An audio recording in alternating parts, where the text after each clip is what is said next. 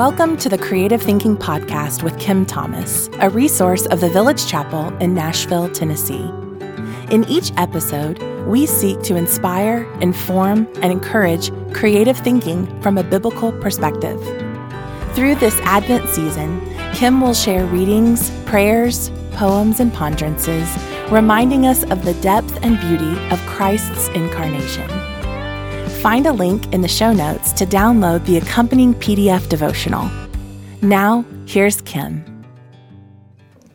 Because our faith is about more than just knowing, and it involves our emotions, we will need creative thinking to express the things that move us or the things that can move others. We need creative ways to express our reactions to the mysteries and the revealed wonders of God, to the things that are good and true and beautiful. And while doctrine and theology are absolute essentials for the foundation and the shape of our faith, for the mysteries and the beauties, we will need imagination and the arts. So today specifically, we celebrate the art of poetry. 18th century Great Awakening revivalist preacher and philosopher Jonathan Edwards says of poetry, it is a necessity for the believer. You know, it moves our affections, he says. American poet and chairman of the National Endowment for the Arts from 2003 to 2009, Dana Gioia describes poetry as the most concise, expressive, and memorable way of using words. People hear it differently than other forms of communication. He emphasizes that for the Christian, poetry is an essential. Our Bible is full of sacred poetry, with one third of it written in verse. The Psalms, Song of Solomon, Lamentations, the wisdom books of Proverbs, Job, and Ecclesiastes. These are all genres of poetry. And then in the New Testament, we have passages like the Beatitudes, which are a beautiful expression of using poetry for teaching. Then we talk about these things throughout the New Testament in more and more ways. And Gioia talks about the beautiful passage where Mary expresses her joy about Christ and the incarnation. He says that she speaks in poetry because the incarnation required an ode, not an email. Ordinary language would not do to express the depth of her emotions her gratitude, and the magnitude of the miracle. So, here each Thursday on Creative Thinking, we'll look at a poem to support our spiritual practice of the week during this Advent season. Monday, we committed to incorporating the spiritual practice of silence, securing a little quiet, stilling parts of our day so that we could be in the presence of the Lord and to be more aware of the Advent news of his coming. In support of that practice, the poem today comes from a 19th century Bengali poet. He was a novelist, an educator, and in fact, a Nobel laureate for uh, literature. And his name, let me clear my throat for this one Rabindranath Tagore. He was considered the greatest writer in modern Indian literature. His writing is very spiritual. He's written on uh, God, the incarnation, many parts of the spiritual life, but unfortunately, there isn't necessarily any evidence that the gospel was a reality for him. However, it's clear that he sensed and longed for the transcendent. He knew something about God and something very connected to what we are talking about today. He uses a repeated phrase through the poem he comes, and it's insistent, reminding us that God's presence is with us, persistent and consistent, silently stepping through our days. Since Advent means arrival or coming, each time the poet repeats, He comes, let it remind you of the first and future Advent as well as the daily coming of Christ that Bernard of Clairvaux spoke of in the devotional that we shared on Tuesday about the three comings of Christ. And so now, Silent Steps by Rabindranath Tagore, if you will. Have you not heard his silent steps? He comes, comes, ever comes. Every moment and every age, every day and every night he comes, comes, ever comes. Many a song have I sung and many a mood of mind, but all of their notes have always proclaimed he comes, comes, ever comes. In the fragrant days of sunny April, through the forest path he comes, comes, ever comes. In the rainy gloom of July nights, on the thundering chariot of clouds, he comes, comes, ever comes. In sorrow after sorrow, it is His steps that press upon my heart, and it is the golden touch of His feet that makes my joy to shine. Such a lovely expression of the presence of God with us at all times. I love how the poet expresses it that even in the dark or in the light, in the good days and in the bad days, in the sunny days of April or even the muddy days of July. He has a sense of the presence of God with us. And if that's not the message of Advent, I don't know what is. So I think we celebrate that in this poem. And also the need that to know that he has come, he sometimes is silent in our days. His silent steps, as it says at the very beginning of the poem. And thus our need for this practice, this practice of silence, where we sit and wait, not because silence is um, nothing or silence is wasting, but silence is waiting, waiting for his presence to commune with him because he comes. There's some scriptures that I think tie in so beautifully with this that I'd like to read for us. Matthew 28 20. And behold, I am with you always to the end of the age.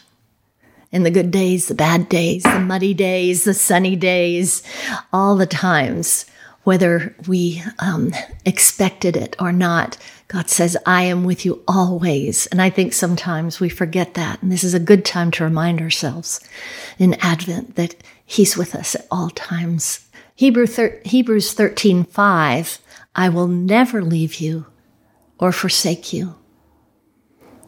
Do you need to hear that perhaps today? I need to remind myself of that. I don't know how it happens, but in the busyness of life and sometimes in the big to do list, I begin to think I can take care of everything. And I forget that I rest in the hands of a God who will never leave me or forsake me. I hope that's bringing hope to you today in whatever, whatever circumstances you're in or whatever to do lists you're wrapped up in.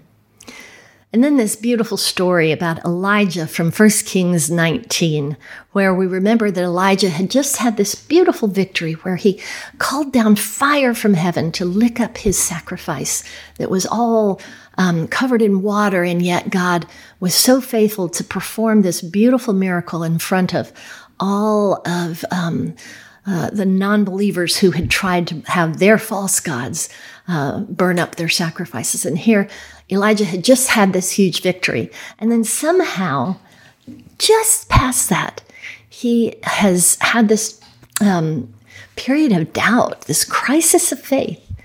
That happens to us. Sometimes we have a season of victory and then immediately we're down in the dumps and we're just not sure about things. And so he is in this cave, and here's the encounter that he has with God Go out and stand on the mount before the Lord. And behold, the Lord passed by, and a great and strong wind tore the mountains and broke in pieces the rocks before the Lord. But the Lord was not in the wind. And after the wind, an earthquake but the Lord was not in the earthquake. And after the earthquake, a fire, but the Lord was not in the fire. After that, the sound of a low whisper. And in the original, that means a thin silence. Isn't that beautiful? What a great picture, a thin silence. And when Elijah heard it, he wrapped his face in his cloak and he went out, and he stood at the entrance of the cave, and behold, there came a voice to him and said, What are you doing here, Elijah? I would love to know what that conversation was like after that, what God might have said to him, what Elijah said, how that whole thing went down in that moment, and that that, that thin silence caught Elijah's attention. It's not that God can't speak in earthquakes and uh, fires and loud noises. It's just that at that point, he was trying to say, yes, yeah, sometimes I am in those big, loud things, but Elijah, sometimes I'm quiet. And if you are sitting still, you can hear me. I love that story, and it's such a, an encouragement. Psalm 139, verses 7 through 12, will be our last uh, verses to share together today. And it says, Where shall I go from your spirit? Or where shall I flee from your presence? If I ascend to heaven, you are there. If I make my bed in Sheol, you are there.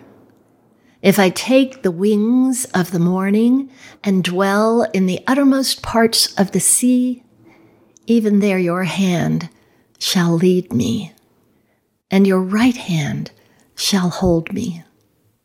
If I say, Surely the darkness shall cover me, and the light about me be night, even the darkness is not dark to you.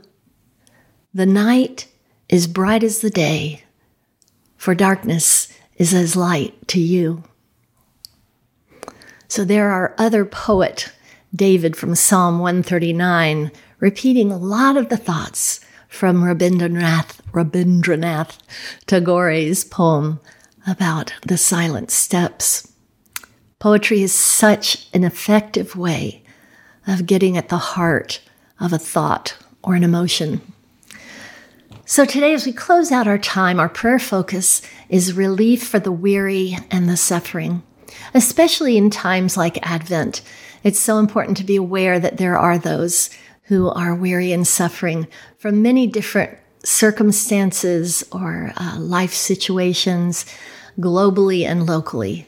So today we'll close out our time with a prayer for that. And uh, if you'll join me right now, we'll pray. Father, as we pray for relief for the weary and suffering, I pray for hope and strength to be renewed, that they would drink deeply from the new morning mercies that you offer over and over. We ask for rest from anxious worry and courage to persevere in times that might seem relentlessly hopeless. We pray for those who feel lonely or forgotten, who walk in seasons of transition. I pray you would bring others to encourage them, to include them, to see them, and help them to find a new way through their journey. Lord, as many suffer with physical needs or financial difficulties, we know your Holy Spirit is present to them, and you know you know of what they have need.